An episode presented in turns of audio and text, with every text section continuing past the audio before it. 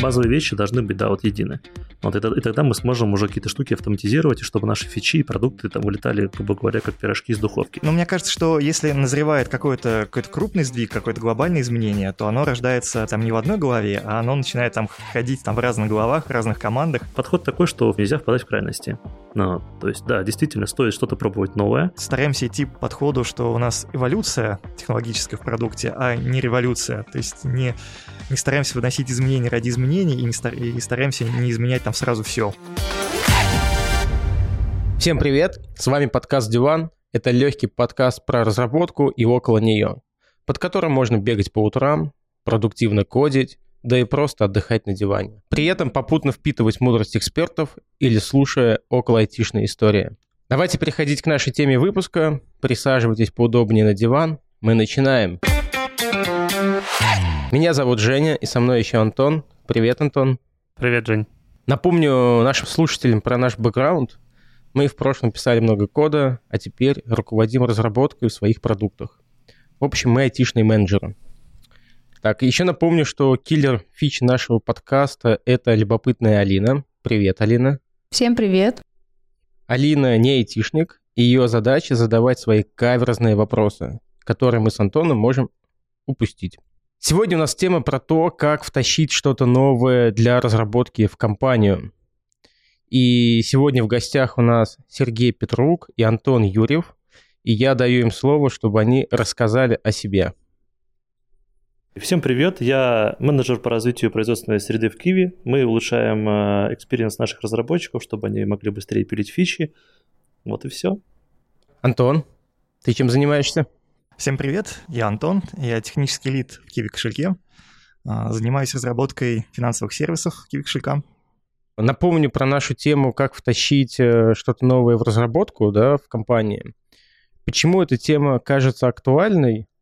А, ну, на самом деле, чем крупнее компания, тем, наверное, сложнее втащить что-то новое. Либо это какой-то новый стек, либо какие-то подходы разработки.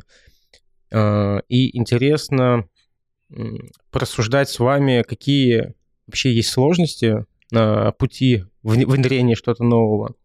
Вот, наверное, с одной стороны, речь пойдет больше про крупные компании. Кажется, для них это более актуально.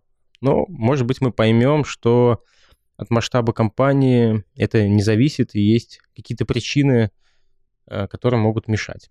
Давайте, прежде чем начнем, мы ограничимся с вами или не ограничимся э, некой темой, про что мы говорим, про внедрение чего-то глобального, это там новый стек, например, языки программирования, либо какие-нибудь базы данных, или все-таки проблемы, связанные с внедрением каких-то новых подходов разработки, также актуальны. Ребят, расскажите немножко про свой опыт э, относительно того, что вам приходилось э, втаскивать или участвовать в внедрении чего-то нового в разработку. У меня был опыт внедрения нового языка программирования Swift э, в наш Kiwi кошелек на платформе iOS. Собственно, в чем была суть? Все мы это описали на FGTC. Apple анонсировал новый язык, и ну, нужно было на него переезжать. Как мы могли это сделать? Мы могли сказать, э, что все, мы ставим нашу разработку на стоп и переезжаем на новый язык программирования. Или же, ну, у нас был другой путь, по которому мы пошли. Мы для себя решили, что все новые фичи мы теперь пилим на Swift, ну вот, и потихонечку стали перепиливать весь проект. То есть там плавно, в течение, не знаю, там года за два, за два у нас уже, там, не знаю, Kiwi кошелек на iOS был, наверное, процентов на 80 уже переведен на Swift. Ну, то есть все достаточно просто было, но были свои нюансы, то есть язык э, был молодой, нам пришлось все-таки, ну, наверное, год где-то подождали, его по, по... выдержали, потому что они сделали постоянно breaking changes, когда апали версию, и с этим было много проблем. Вот мы не стали пока, ну, на старте на него переезжать, подождали где-то, говорю, там, годик-два, и тогда уже переехали спокойно, без проблем. Кроме этого, у нас э, была архитектура, основана на реактивном программировании, то есть мы вовсю использовали реактив Cocoa, вот, и на рынке таких ребят было, ну, было достаточно мало. И мы понимали, что как бы, ну, нам нужно будет нанимать очень много разработчиков, э, таких ребят, экспертов реактив какого вообще в реактивном программировании их мало на рынке, и мы для себя решили, что от реактивного программирования мы отказываемся, и то есть когда переезжали на Swift, мы выработали там для себя новый там, подход, новую архитектуру, вот, и ну, которая не включала в себя никакого реактивного программирования. То есть в какой-то момент у нас уже стали приходить ребята, которые знали только Swift, э, ну, то есть там стажеры, джу, джу, ну, джуны и так далее. Ну, вот, и, в принципе, да, вот их, им уже стало хватать задач, ну, вот, и мы спокойно закрыли потребность разработчиков в свое время. Сергей, а кто принимал решение, что вообще нужно переезжать на Swift? То есть что было основополагающим для того, чтобы принять решение? Как это бывает, когда Apple каждый год проводит э, конференцию для разработчиков WWDC, вот, они показывают свои новинки, и вот э, все iOS-разрабы узнали, что вот Apple анонсировал новый язык. И всех сразу стали чесаться руки, потому что Objective-C, он еще с, ну, с тех времен, когда только вот, ну, началась разработка под iOS, он тогда уже выглядел страшно. То есть любой программист, кто смотрел, видел Objective-C синтаксис, ну, он прям такой говорит, что за дичь, ну, вообще какая-то жесть и пугался, потому что язык очень древний, мохнатый. Вот здесь анонсировали Swift, который в себя уже включал нормальные штуки, как э, дженерики, там крутые янамы, optional и, и так далее. Вот, то есть он позиционировался как такая смесь э, функциональных языков программирования, взял лучшее там, ну, от них, да, и так и с обычных ООП э, языков. И то есть всем показалась эта штука классной. Стало очевидно, что там даже ну, тупо просто меньше кода писать, если ты делаешь новую фичу, раза в два. То есть у тебя класс просто в два раза меньше, потому что ты пишешь на свифте. Плюс э, он э, позволял уже, ну, то есть типа, снижал порог входа в разработку, как я сказал. Язык Objective-C страшный. И вот как раз таки новички, то есть Apple стали популяризировать iOS, чтобы как раз таки, вот, ну, вообще простые люди могли на нем писать код, и снизили порог входа благодаря ему. То есть он стал больше похож на Java, на Kotlin там в дальнейшем и так далее. Но ну, был более, более к ним приближен, к таким э, мейнстримовым языкам. И получается, что то есть у нас команда была маленькая, нам нужно было расширяться. Мы понимали, что если мы не будем переезжать на новый стек, к чему мы придем? У нас останутся только одни алды, которые пишут на Objective-C, и в какой-то момент мы на рынке вообще не найдем новых разработчиков, которые ну, знают Objective-C. Вот. Плюс у текущих ребят тоже чесались руки. Им хочется развиваться, хочется изучать новые технологии, новые подходы к разработке. Вот. И как раз Swift позволял это сделать. Кроме этого, как я уже сказал, там тупо в два раза меньше писать кода и язык э, со строгой типизацией. То есть это тоже приносило свои плюшки. То есть ну, стало меньше вероятность, что мы там где-то ошибемся и так далее. Конкретно как выбирали, если, то мы как бы команды посидели, расписали все плюсы и минусы. Вот, и, собственно, основной блокер это то, что ну, как бы на него надо переезжать, тратить время на его изучение. И вот для себя выбрали тот подход, то, что он будет плавный. Потихоньку, степ-бай-степ, будем, ну, каждый, там, каждый спринт синкались, кто что, что узнал, и потихонечку переезжали.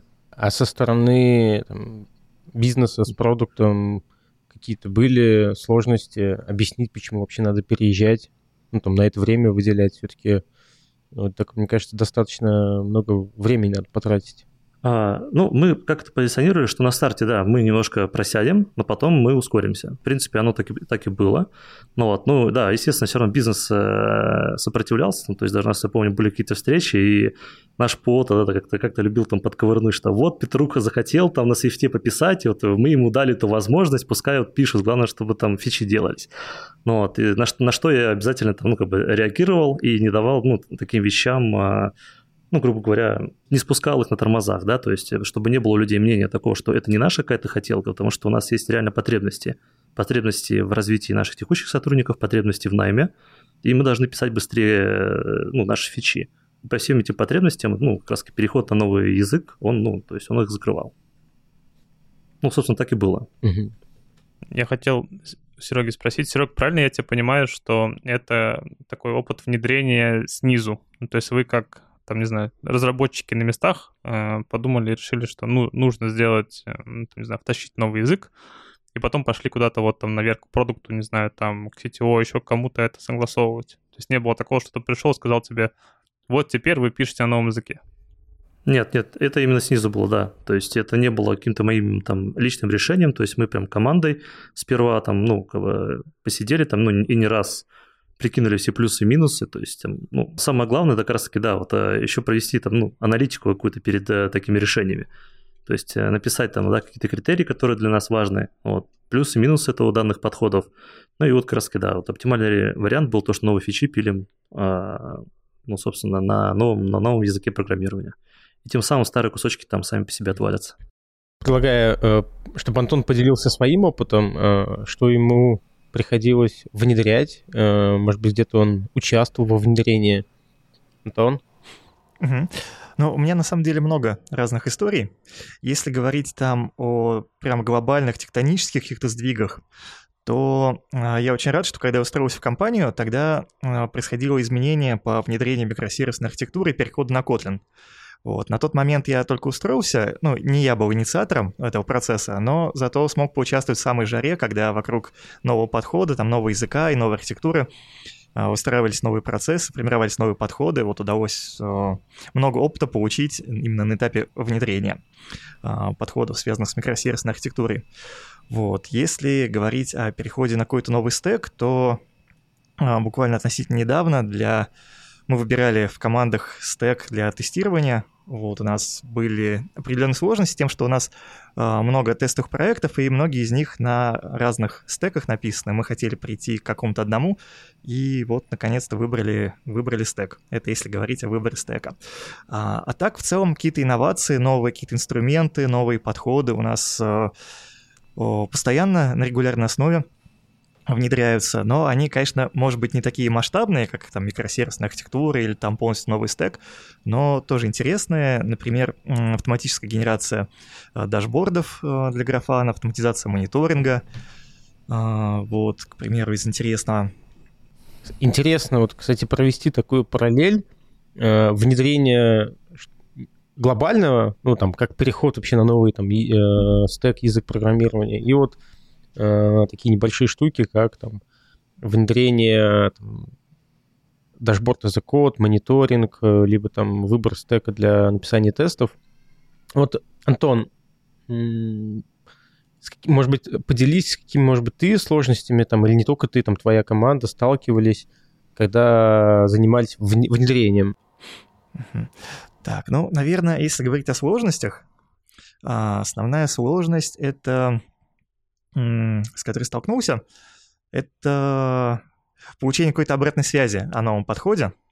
Вот, потому что когда что-то внедряется, э, ну, должно пройти какое-то время, чтобы другие разработчики получили опыт вот с новым инструментом или с новым подходом, и потом еще нашли время дать обратную связь, поделиться там своими какими-то проблемами, а, вот, и, ну, не всегда обратной связи хватает в моменте, то есть э, что-то запилил, и вот хочешь, вот скажите сейчас, вот сейчас круто, как работает, помогает, как. А в самом начале не всегда достаточно прошло времени, достаточно набрались опыта а, с новым подходом, чтобы сразу дать обратную связь. А, а со стороны вообще там того, чтобы найти время для того, чтобы что-то внедрять, ресерчить, э, вот с этим как вообще ты справляешься?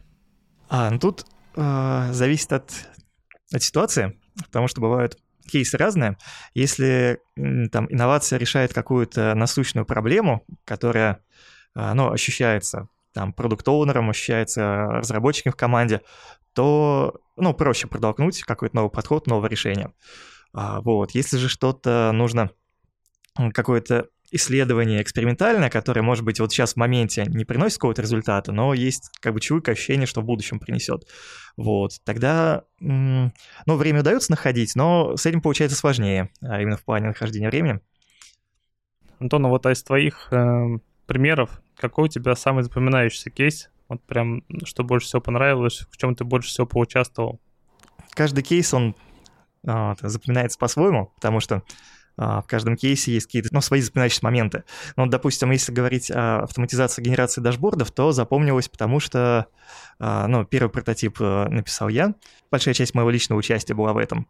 Вот, в плане выбора стеков для тестов там запомнилось э, обсуждение, дискуссии, которые у нас э, такая активность была, круг, на котором мы выбирали этот стек, запомнились обсуждения, а, аргументы различных участников, вот именно момент выбора, дискуссия, вот это запомнилось. А, в плане внедрения микросервисной архитектуры там запомнилось другое, запомнилось то, что, ну, это такой как бы сдвиг парадигмы, и много стало возникать вопросов там разных технических, их интересно было решать, вот, и вот это запомнилось. То есть в каждом кейсе а, что-то есть свое, что отложилось в памяти. Ребят, расскажите, как происходит вообще внедрение? А, ну, вы там рассказали о много, многих интересных штуках. А как вообще происходит с точки зрения взаимодействия там, с командой, со спринтами? Кто этим занимается? Продуктовые команды, платформенные команды? Вот расскажите про это поподробнее. Так, ну я могу рассказать. А, ну, какая у нас ситуация сейчас в кошельке? Мы сейчас работаем в фич-командах, и, ну вот, э, несмотря на то, что у меня роль технического лида, я все равно состою в команде и тоже участвую в задачах, которые решает команда. Вот. У нас, э, в принципе, достаточно открытый такой процесс взаимодействия с продукт-оунером, а, и продукт-оунер, он во многом доверяет э, нам как экспертам, вот. И если мы приносим какую-то задачу техническую и объясняем, что она для продукта, для разработчиков э, принесет какую-то пользу, то ну, мы всегда встречаем понимание. То есть у нас в компании нет такого, что продукт говорит, там, идите там своими техническими делами, там, нам нужно там деньги делать, нам нужно пичи делать. А, вот, у нас в этом плане все хорошо, есть такая синергия понимания. Поэтому тут основное, чтобы что-то внедрить новое, это объяснить, э, какой будет этого плюс, вот, что мы получим, почему это важно, привести какие-то аргументы, обоснования, а, и ну, это помогает сделать так, чтобы на это выделилось время и ресурсы. То есть главное, чтобы это была какая-то а, штука, которая решает какую-то действительно проблему, приносит пользу. И а, вот у нас сейчас эффективный подход, то, что мы стараемся двигаться маленькими шагами.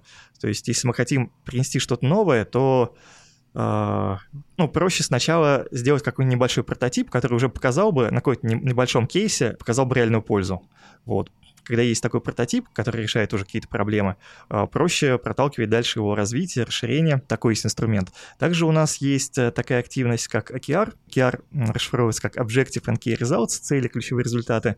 Это у нас такая кросс-командная активность, а, в которой участвуют э, не только бэкэнд-разработчики, а разработчики по всем, всем различным компетенциям, и фронты, и QA. А, вот такое открытое мероприятие. А, мы ставим цели на короткие итерации а, в три, в три спринта. Вот. И этот инструмент позволяет решать какие-то задачи, которые требуют больше, чем один спринт, и которые требуют участия разработчиков там, разных команд или там, разных компетенций. Вот. Это тоже такой механизм, через который можно вносить какие-то инновации, изменения подходов, процессов, новые инструменты. Сейчас живем так. А в этой активности участвуют платформенные команды? Но сейчас э, наши фичи команды наиболее активно в эту активность вовлечены, в OKR. Вот. Но я думаю, что ну, формат там открытый. У нас, как бывало, то, что если какая-то цель выбирается, которая э, потенциально может принести пользу не только команд, фичи командам кошелька, э, но у нас часто бывало то, что в рабочие группы э, попадают разработчики там, из других продуктов, вот, так что, ну, какой-то причины, почему разработчик платформенной команды не мог в этом участвовать, нету. То есть, в принципе, такое мероприятие, оно, ну, не носит какой-то закрытый кулуарный характер, оно достаточно открытое. Понятненько, спасибо. Серег, а у тебя какой опыт в плане того, как происходит процесс внедрения? Угу. Ну, со временем, когда команда, собственно, вообще взрослеет, да, то есть она уже понимает, что там улучшения, которые затрагивают только твою платформу, они являются достаточно такими узкими, и в целом по компании они могут э, не давать вообще никакого эффекта. Ну, вот, и мы подумали, как мы вообще в целом что-то можем э, улучшить, да, то есть оптимизировать и так далее. И в свое время подумали, что, блин, мы же пишем на iOS и на Android, э, наверное, половину кода который делает то же самое. То есть вся бизнес-логика на мобилках, да, она повторяется. Различные там DTO-щики, модельки, которые там мы сети дергаем, они тоже одни и те же. Но мы делаем это по два, ну, два раза. И как бы там вот команда Android там посмотрела, говорит, что вот есть такая штука, как Kotlin мультиплатформ, давайте попробуем. Ну, вот, и мы всегда вот за такой подход, то, что мы делаем, какой-то там прототипчик, MVP, проверяем, получаем обратную связь, и потом уже там на ее основе там корректируем свой подход, да, там что-то, что-то меняем. Вот, так и решили сделать. И то есть у нас действительно получилось сделать прям очень офигенно. То есть у нас сейчас, сейчас вся бизнес-логика, ну, вот она написана то есть на, на Kotlin. Kotlin достаточно похож со Swift, то есть там и iOS-разработчики тоже там пишут фичи. Но вот один раз покрывается все это дело юнит-тестами, ну, вот, ну, только на одной платформе. И потом все это, это дело спокойненько экспортируется в Xim Framework и отправляется там уже в мобилки на iOS. Так вот, как мы это внедряли? То есть вот мы для себя решили сделать, давайте мы попробуем на какой-то тестовой фиче. Вот у нас вот есть там поиск э, в Kiwi кошельке, да, который такой вот без UI, вот просто там, там ну, что-то вбиваешь, там, точнее, примитивный UI, и на нем решили все отработать. Ну, вот как раз штука из-за того, что была сыроватая, там, например, вот есть там сетевой слой. Там используется там, ну, такая штука, как Tor. И мы посмотрели, что нам не захотелось ее прокачивать, там, потому что у нас достаточно сложная логика ну, всего взаимодействия с нашим бэком. То есть у нас там есть ротация сертификатов, сель-пининг, да, вот, ну, и мы там и запрос переповторяем, там, когда там токен у нас там ну, обновляется и так далее. Мы просто взяли этот протокол и вставили свою свифтовую имплементацию. Ну, то есть это показалось гораздо, гораздо проще и удобнее, и в дальнейшем потом ее везде подсовываем на iOS. И вот проверили эту фичу, ну вот, посмотрели, блин, она работает офигенно, да, там нашли какие-то проблемы. Проблемы там с главным потоком там иногда бывают, ну, там нашли все кейсы, когда, когда они возникают, чтобы, ну, их описали. Сделали доку и, собственно, пошли, показали э, фичи командам. Вот, да, мы тогда были в платформенной команде. Ребятам понравилось, то есть мы как раз таки много сил на это не потратили, там где-то пол спринта, наверное, в сумме. В результате ребята тоже попробовали, и вот последний уже год, наверное, там все фичи в Kiwi кошельке, да, ну вот на мобилках они написаны на Kotlin Multiplatform. Ну, вот это один из примеров. Вот по поводу OKR, да, вот то, что вот э, Антоха рассказывал, это мега офигенная штука. Вот в идеале он должен сверху вниз идти, да, потому что как бы там, да, мы должны там по целям компании там ориентироваться и так далее. Но в кошельке ребята как раз решили применить его техдолгу, и это тоже помогает как раз всем командам, да, потому что там, если что, в кошельке как раз у нас там сколько там, 4 команды. OKR позволяет э, всем вот этим четырем командам э, ориентироваться, что для них действительно ценно и что сейчас в приоритете. То есть там раз ребята сами ну, там, смотрят, какие проблемы, вот, подсвечивают остальным, и остальные там участники из других команд вписываются и помогают это зафиксить. То есть там, грубо говоря, э, ситуация, что, я не знаю, у меня там что-то на iOS там, не, не очень там работает, ну вот, и я как бы там только это и правлю, остальное меня не интересует. Их таких нет. То есть раз делается только то, что действительно важно. Ну вот, какой-то там баг на мобилке, он может быть не очень значим э, по сравнению с багом на каким-то бэке потому что мы там реально ну, теряем дофига денег, и команда видит в этом ценность и берут там что-то правят там, ну или улучшают какие-то процессы, ну, делают их быстрее. Это вообще мега клевая штука. Сейчас, вот если говорить, ну, вот, что еще есть, да, вот, собственно, у меня вот есть моя команда Dev2Dev, которая как раз там улучшает опыт использования разработчиков, да, и мы там тоже стараемся делать все короткими итерациями, и раз в принт у нас есть демо перед всеми разработчиками, где мы там что-то им показываем. Но вот, и получаем тоже короткую связь, как зашло, не зашло. И мы стараемся тоже сейчас использовать продуктовый подход во всех всяких штуках, которые, ну, которые мы делаем. То есть вот у нас сейчас есть open space, мы планируем, ну, там уже есть там кнопочка с фидбэком, да, что разработчики могут написать, чего не хватает. Но мы хотим еще сделать там такую мини-формочку, когда там, допустим, ну, что такое open space, если кто не знает, это нас, наш портал, в котором разработчики могут найти всю нужную информацию, там, по микросервисам, по людям и так далее. Ну, то есть, чтобы не тратить время. Это по факту какая-то поисковая система, в которой человек может что-то вбить в поиск, вот, и получить какой-то результат. И в конце мы можем сделать просто там какой-то показывать диалог, в котором ты, не знаю, там, нашел то, что искал, он ответит «да», или напишет «нет», и там появится, например, текстовое поле, в котором будет сказано, чего там ему не хватает. Ну, вот, и будем собирать этот фидбэк, и тем самым будем знать, что там улучшать в продукте, ну, как вариант. Ребята, Серега и Антоха рассказали про новые языки, которые там втаскивали в компанию. Э, где-то Kotlin втаскивали, где-то Kotlin мультиплатформ, где-то Swift втаскивали. Ребята, вообще, как вы считаете, нужно ли ограничивать технологический стек? А то выглядит так, что мы какой-то зоопарк собрали, там было одно, повтаскивали другое. Не знаю, через год будем втаскивать какой-нибудь новый язык или что-нибудь такое. Какое у вас мнение на тему вот этого многообразия э, стека внутри компании? О, это очень классный вопрос. То есть, действительно, да, какого-то там зоопарка там, ну, иметь не хочется. Ну, вот, можно сказать, что вот у нас прям супер строго, да, вот мы там шаг влево, шаг вправо там не идем. Ну, то есть, вот э, это тоже считается плохо, потому что если что-то действительно крутое появляется на рынке, мы такие говорим, нет, нет, нет, у нас вот здесь вот, я не знаю, Objective-C, да, вот мы на нем сидим. В общем, подход такой, что нельзя впадать в крайности. Ну, то есть, да, действительно, стоит что-то пробовать новое. Для этого вообще вот есть такая штука, как техрадар. Помогает вообще трекать, э, что мы проверяли, вообще, что мы используем, что у нас как раз-таки там уже мы попробовали и нам не зашло. И как раз-таки, например, там, если какой-то разработчик захочет что-то попробовать, он может посмотреть на техрадар и увидит, э, мы там эту технологию уже пробовали, и она нам не зашла, и ее убрали. И он тогда может задать там в чате вопрос, ребята, а почему мы эту штуку ну, не используем? Ну, что вот вроде там, ну, кто-то пытался, и с ним поделиться опытом, чтобы не делать, ну, как, как, как минимум двойную работу. Хорошо, Антоха, что думаешь на этот счет? Слушай, вопрос действительно классный. На самом деле, для глобальных крупных изменений, типа нового стека или новый язык, нужно действительно в крупной компании э, подходить с высокой долей ответственности, потому что если будет зоопарк там разных технологий, разных языков, то это поддерживать в будущем будет сложно. А, но при этом э, нужно находить баланс и не ограничивать все-таки в каком техническом развитии. А, просто нужно как-то ответственно подходить к выбору. А, допустим, если какая-нибудь задачка там на хакатон или какой-нибудь там э, небольшой проект, который там а, ну, имеет какой-то срок, когда он будет работать. Допустим, какая-то фича, которая запускается на какой-то короткий период времени. Вот, тогда можно экспериментировать, в принципе, как угодно.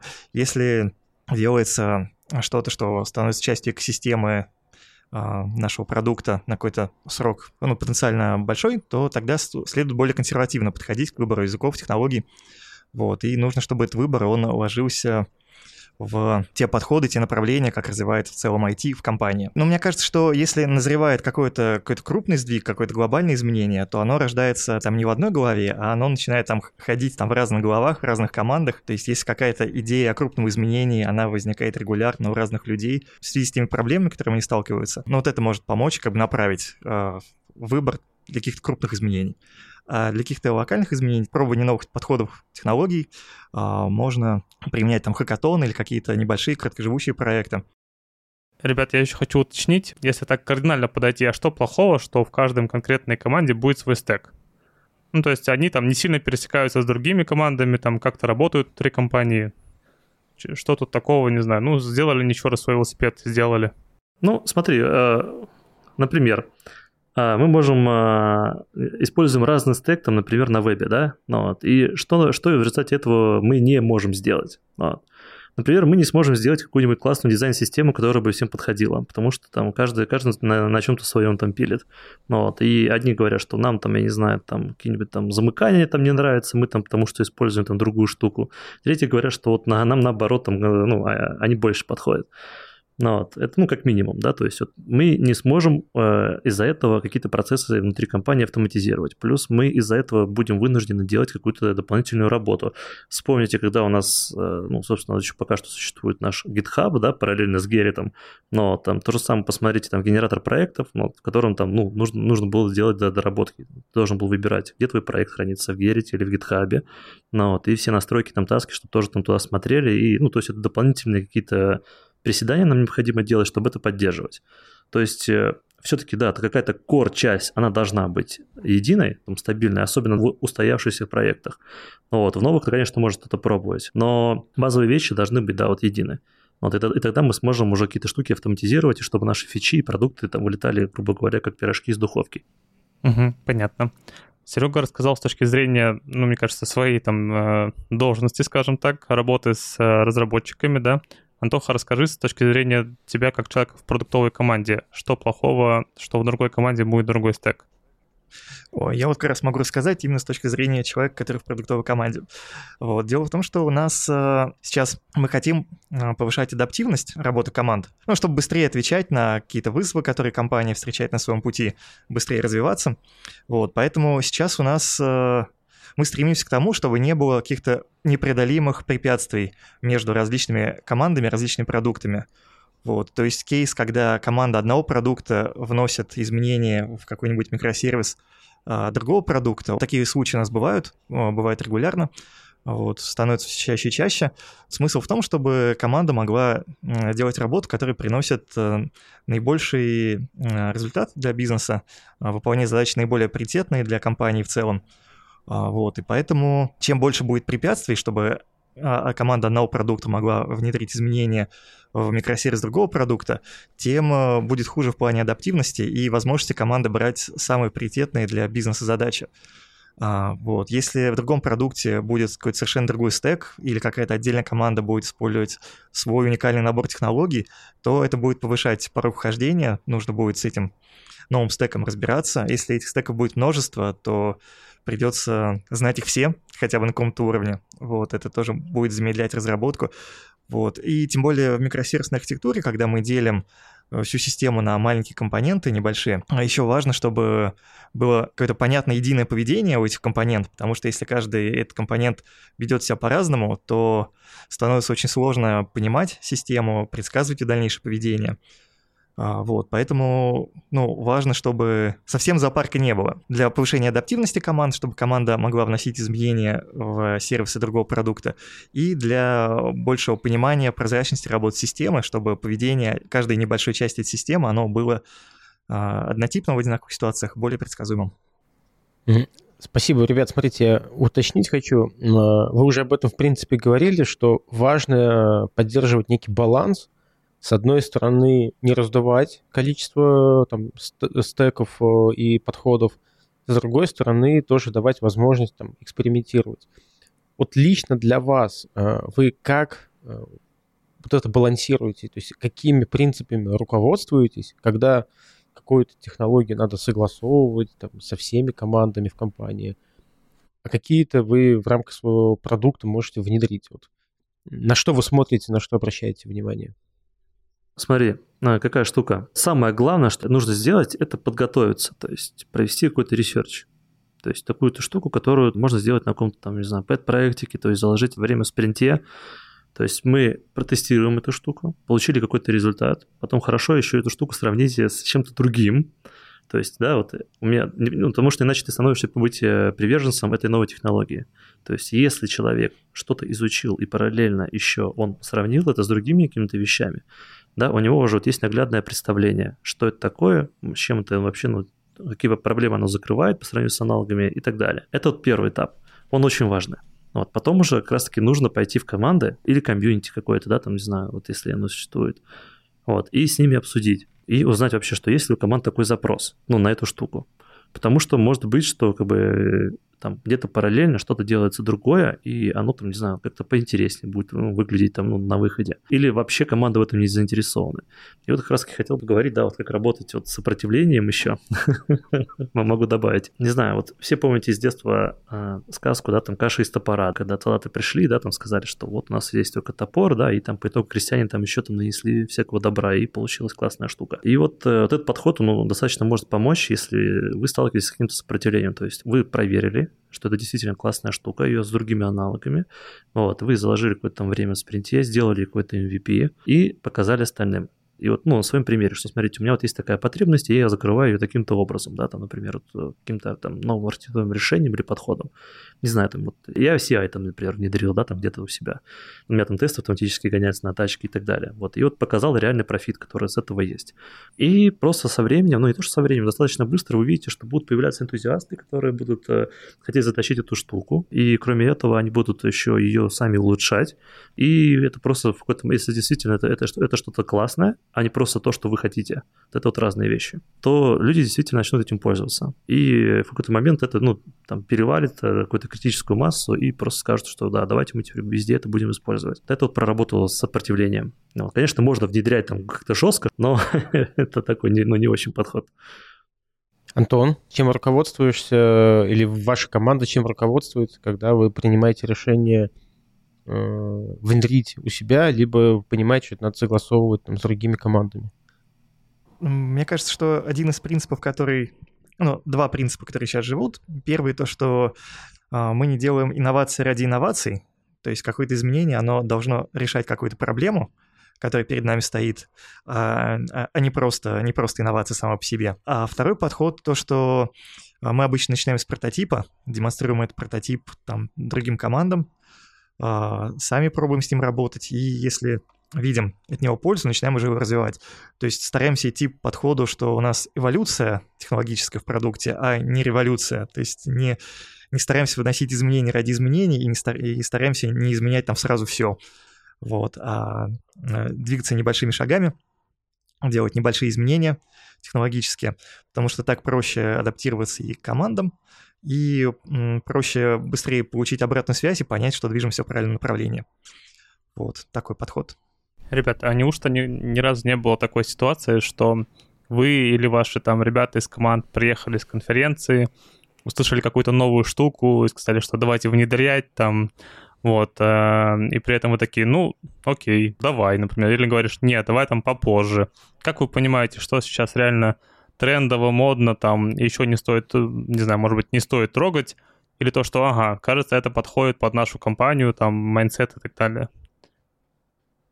Ну, мне кажется, то, что я, отвечая на предыдущий вопрос, частично, частично ответил и на этот. А, вот, то есть мы все-таки стараемся отталкиваться от реальных проблем. Если кто-то из разработчиков а, пришел с какой-то крутой технологией с конференции, но которая не решает какую-то проблему, которая стоит перед нашим продуктом, то, ну, скорее всего, попробовать эти технологии разработчик сможет, ну, либо на хакатоне, либо на каком-то пет-проекте. То есть все-таки должна быть какая-то проблема, которая решается от технологии конкретно в нашем продукте. Ага, ладненько. Серега, был у тебя такой опыт? Может быть, ты сам откуда-то приехал, там, не знаю, сказал, о, теперь Swift.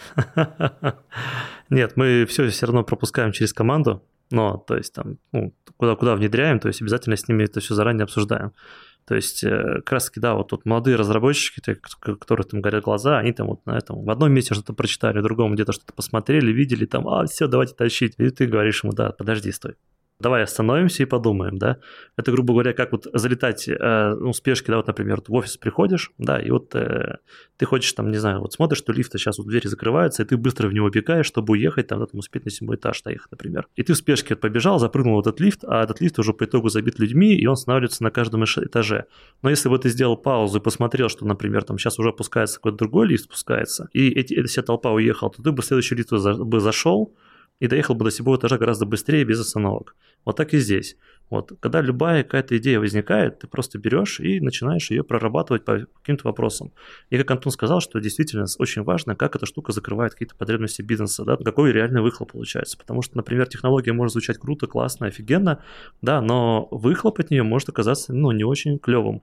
То есть мы там думали, что, ну, вот как пример, давайте там автоматизируем выкладку в App Store, да, там может до того, чтобы, например, там у нас какая-то автоматизация прокликивала там и сборка сама бы автоматом улетала, ну, там, не знаю, на ревью в Apple, да, и мы просто посчитали, что на, на внедрение этой штуки, на ее создание мы потратим, например, там где-то спринт, ну, вот, и мы потом должны эту, эту штуку потом саппортить. А по факту работы, да, там посчитали, сколько там у нас релизов в год происходит, что эта штука, ну, там, начнет окупаться года через два, через три, да, то есть, как бы, и выхлоп, выхлоп вообще какой-то, ну, такой себе, то есть, это просто работа в пустоту можно назвать. Ну вот, поэтому, да, всегда задаешь вопрос, то есть вот какие-то вопросы она закрывает и так далее, да, там, не знаю, там новый навигационный стейк какой-то ультрамодный. Ну, вот, и ты начинаешь в этом смотреть, как он по уровням разбит, как он поможет разработке, то есть там, действительно ли можно там, там, не знаю, эта штука поможет раз, разделить UI, да, там, от бизнес-логики, или там, ну, вынести там тесты, там, как- как-то, ну, сделать их более легкими, там, легковесными, да, чтобы лишние фигни всякой не тащить. И вот по таким критериям просто разбиваешь, и вся команда как бы там, ну, что-то накидывает, ну, и по итогу принимается итоговое решение, да. Ребят, а как вообще, если говорить про среду обмена опытом, ну, то есть мы поняли, что она важна, что мы там не работаем в изоляции, как в компании или там в любом вашем опыте до этого строится вот эта вот площадка, где там разработчики могут приносить новые какие-то идеи, например, что их там мотивирует туда приносить. Вот все, что связано с так называемым developer experience, да, то есть опыт разработчика, который позволяет ему там, спокойно, не знаю, там, э, делать какие-то фичи production, но при этом еще и иметь возможность для маневра, для того, чтобы втаскивать новые стеки. Ну, во-первых, это должны быть существовать какие-то комьюнити, которые должны быть на регулярной основе. Скорее всего, вот в этом комьюнити должен быть какой-то лид, который его саппортит, и э, оно должно быть где-то зафиксировано, скорее всего, чтобы там любой новичок компании знал, что какие комьюнити у нас существуют, куда можно ворваться и там все посмотреть, обсудить. Потом, э, кроме этого, да, там, вот я не знаю, вот вот наша команда, да, она вот там, получается, каждый спринт проводит спринт-ревью, на котором я там тоже общаюсь и рассказываю всем, как там можно заносить к нам задачи, да, там, или если у вас есть какие-то вопросы, приходите к нам, к любому из нас, мы там сразу там соберем встречу, все обсудим, ну, вот, и там закинем задачку бэклог, да, там что-то на улучшение, если это действительно классно. Я сейчас не топлю за то, что мы должны все выходить в офис, а в целом говорю за какую-то такую обычную синхронизацию, когда люди находятся вместе.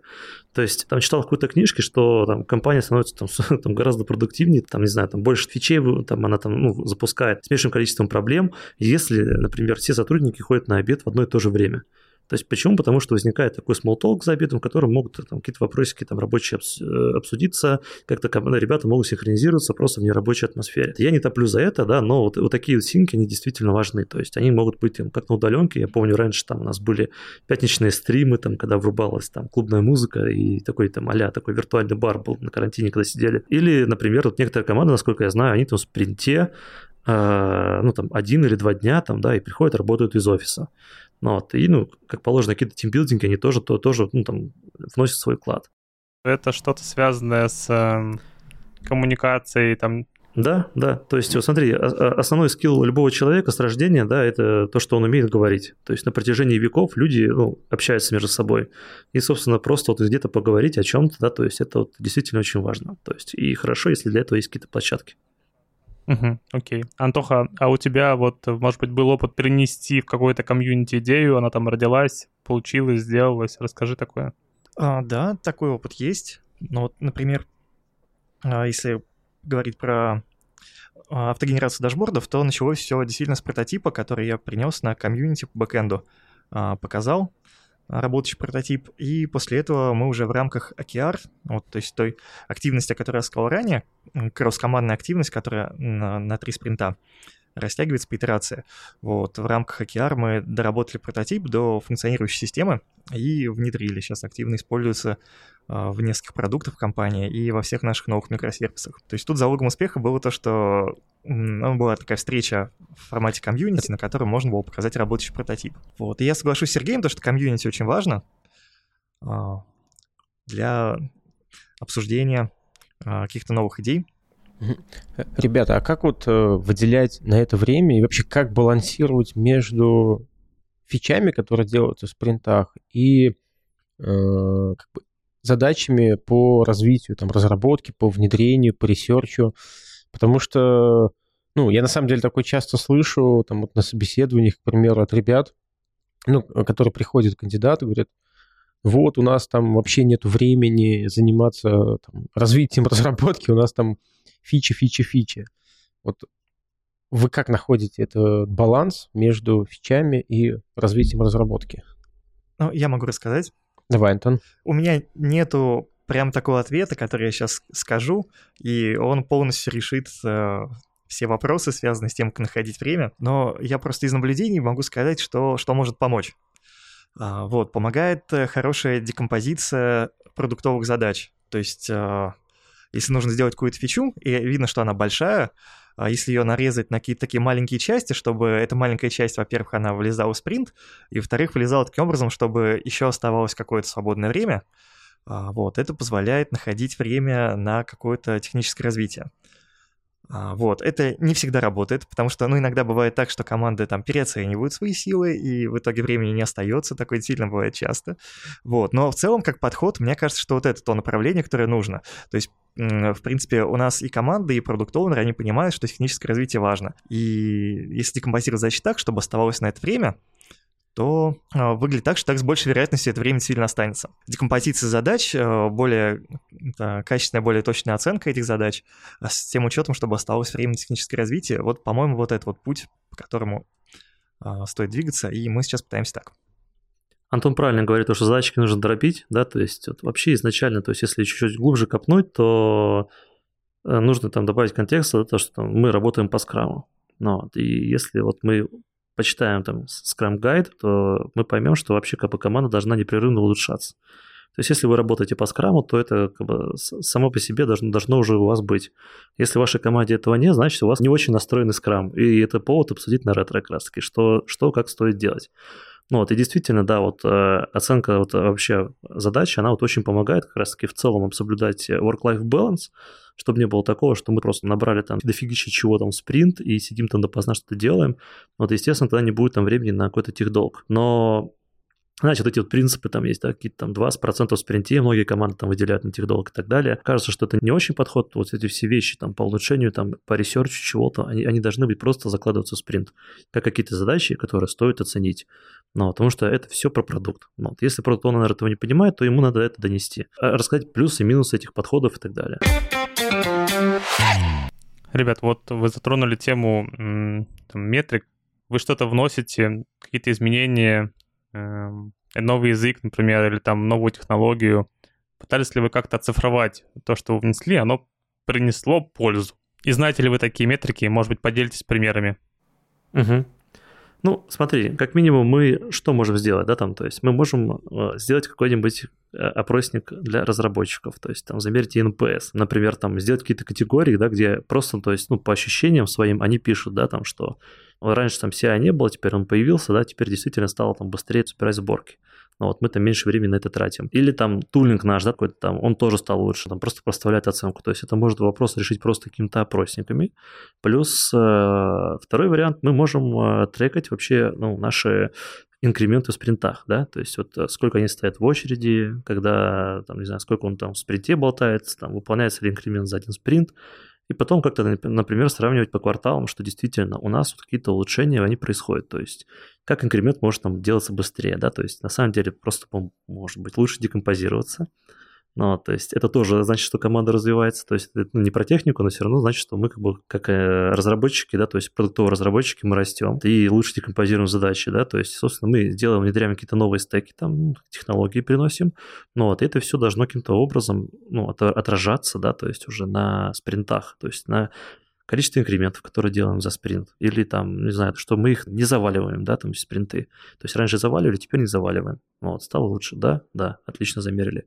Есть какие-то вещи там, которые там более локальные, да, то есть мы можем посмотреть, там, например, а, автотест, да, то есть э, сколько у нас длится прогон, сколько у нас там успешных тестов, да, там код coverage какой-то там и так далее, да, там, ну, вот какие-то вот эти метрики мы их тоже можем, да, там померить, ну, они относительно локальные будут, да, но в целом, если смотреть, то это, да, наверное, стоит привязываться к инкрементам. Угу. А инкремент, получается, это какая-то бизнесовая метрика? Если посмотреть по скраму, да, то есть у нас вот есть цель спринта, да, и многие думают, что цель спринта это равно инкремент, но, то есть мы за спринт должны сделать инкремент. Но на самом деле, да, в рамках цели спринта мы, команда может за спринт сделать несколько инкрементов, потому что она очень классно декомпозирует задачки. То есть, пример, цель спринта может быть у тебя э, сделать редактирование данных в профиле, ну, вот, в пользователя, вот, и он может сейчас составлять, составлять э, несколько инкрементов, то есть, например, редактирование аватарки, редактирование имени, редактирование адреса. То есть каждый инкремент можно спокойно, независимо ну, запустить и отправить, ну, э, не знаю, там, в стор пользователям.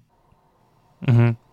Спасибо. Антоха, что про метрики думаешь? Мне кажется, что если говорить о метриках, при помощи которых можно померить эффективность а, той или иной инновации, нового подхода, новой технологии, то тут достаточно сложно найти количественные метрики.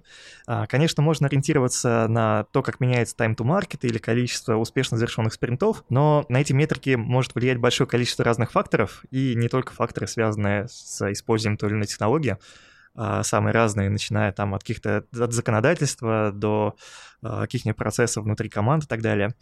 Вот, если говорить чисто о эффективности того или иного технологии или того или иного подхода, то, мне кажется, самая эффективная метрика — это а, количество применения технологий в, в, в продукте. Вот, то есть количество adoption rate, то, как часто разработчики технологию применяют, этот новый подход применяют. Потому что IT в компании — это живой механизм.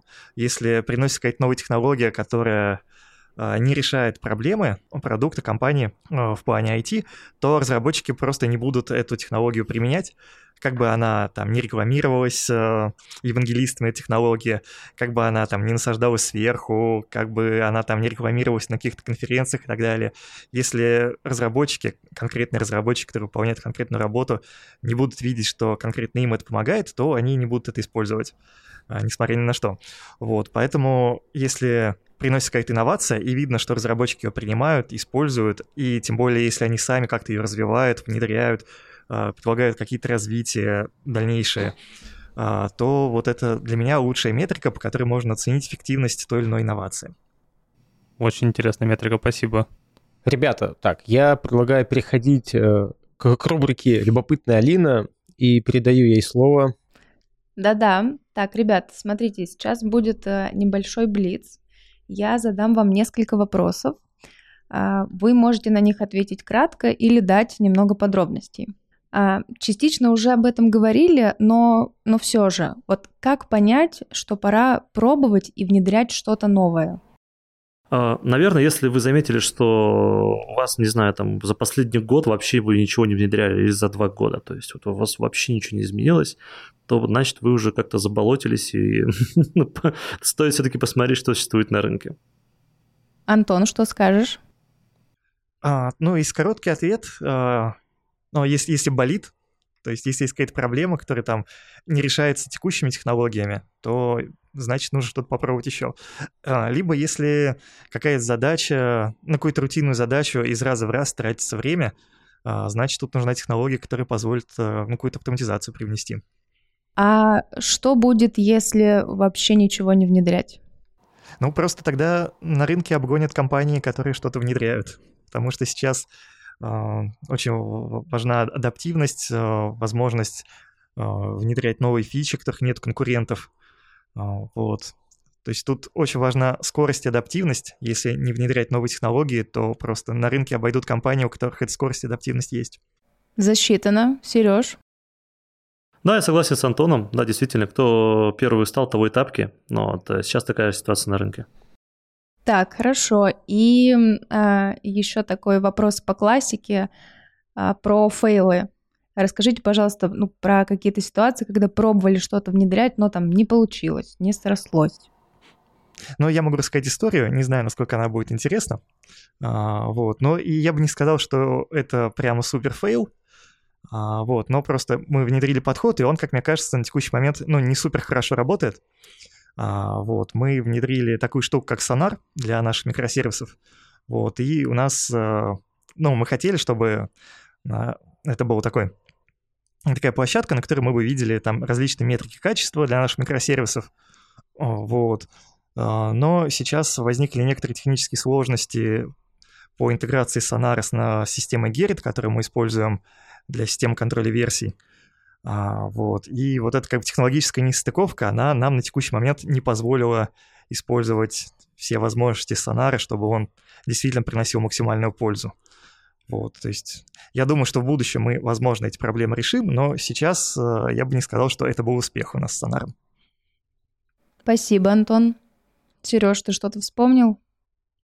У нас тоже был такой пример, то есть э, в свое время там было очень там популярно там типа DI, но ты там в мобилках, и мы там тоже одну штуку к себе затащили, и то есть там он реально стал закрывать там много наших потребностей, все было классно, то есть вроде там провели анализ, офигенно, вот, но со временем, когда много модулей туда напихали, он, а он их грузит на при старте приложения, и прям реально запуск приложения из-за этого в какой-то момент стал тупить, ну, то есть, типа, там прям проседать, ну, вот, и, в, ну, и решили, да, что от него стоит отказаться, да, то есть это вот был фейл, который мы ну, там не предусмотрели. Спасибо большое. И последний вопрос, точнее, у нас есть э, рубрика. Название нашего подкаста, оно и про диван, на котором можно сидеть, и игра слов про dev разработку и The One, первый избранный. Поэтому вопрос. Э, ребят, скажите, пожалуйста, кто для вас является таким вдохновителем, музой, вот э, человеком из мира разработки, на которого хочется равняться или вот воодушевляться им? Может быть, это даже не один человек. А, то есть, э, на самом деле, меня вдохновляет, когда есть рядом коллеги, которые, которые реально, у которых горят глаза. То есть, если таких коллег рядом нет, то есть, ну, там, в компании, там, в твоем отделе и где-то еще, но то вот э, действительно можно затухнуть, и, скорее всего, это прям вот такой, ну, фактор, который для меня очень важен. То есть, э, люди, на которых можно положиться, ну, вот, в, твоей, в твоем коллективе, это вот действительно, вот это вдохновляет. Ну вот, и там, не знаю, на новогодних праздниках, но вот в какой-то момент уже хочется поскорее выйти на работу, потому что хочется работать вместе с этими людьми. Класс, спасибо, Сереж. Ну, у меня на самом деле ответ похожий. Для меня человек, который меня вдохновляет, это тоже не человек там с Ютуба, с конференции или с какой-нибудь книжки, а это а, коллеги, с которыми я работаю а, каждый день. Вот их а, желание улучшать процессы, улучшать подходы, улучшать наш продукт, оно вдохновляет. Делать подкаст, да? То, что да. Спасибо, Антон.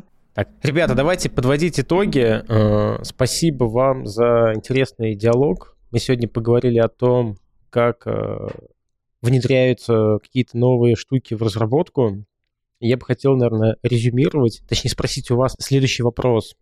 Какие три самые важные, как по вашему мнению, составляющих должны быть, чтобы вот эта среда, в которой есть возможность что-то внедрять, оно случилось.